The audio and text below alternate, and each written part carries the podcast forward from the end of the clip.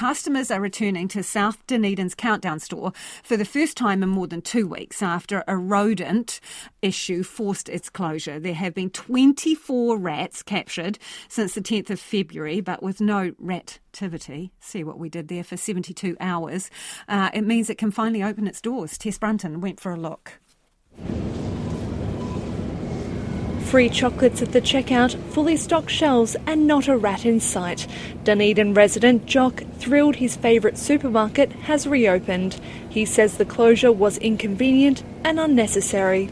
I mean, I, I, I can't see the point. I mean, people have pet rats, but the the feral rats, they're, they're, you got to look out for them because they carry all sorts. He wasn't too phased by the rativity that's plagued the store for 19 days. No problem at all. I just.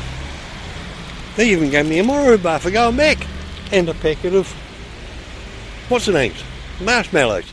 Andersons Bay resident Graham Bruce says the countdown is his preferred supermarket, and he wasn't worried either, other than the inconvenience of the store being closed. They just did what they had to, and they've done it. You know, place is clean. That's all you need. Everybody I know will go back. You know. Another South Dunedin resident says the store was busy first thing. It is quite busy in there, yeah, yeah. I thought there would have been less people here, but no, no, there's quite a few people in there, yeah. I say they'll, they'll all come back from the other supermarkets, yeah, go to your usual. So. An Otago Peninsula resident says she felt the supermarket had been unfairly targeted. I think they're not the only one, they've been the scapegoat to me. I'm sure the issue is under control, yes. Yes, they had a hard time. New Zealand Food Safety says an investigation into the cause and scale of the rodent problem will continue.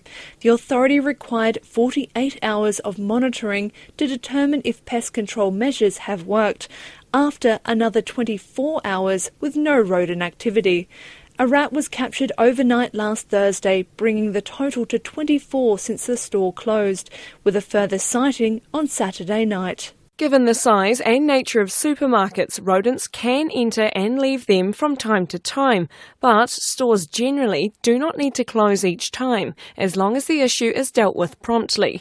The problem has been serious enough to warrant a closure, so we will be monitoring to ensure its pest control measures continue to be effective. Woolworths New Zealand Director of Stores Jason Stockill says it's been a trying couple of weeks for staff and customers alike. Now, MPI have conducted a number of extra audits on us, and they're absolutely happy with where our processes and policies are across the business.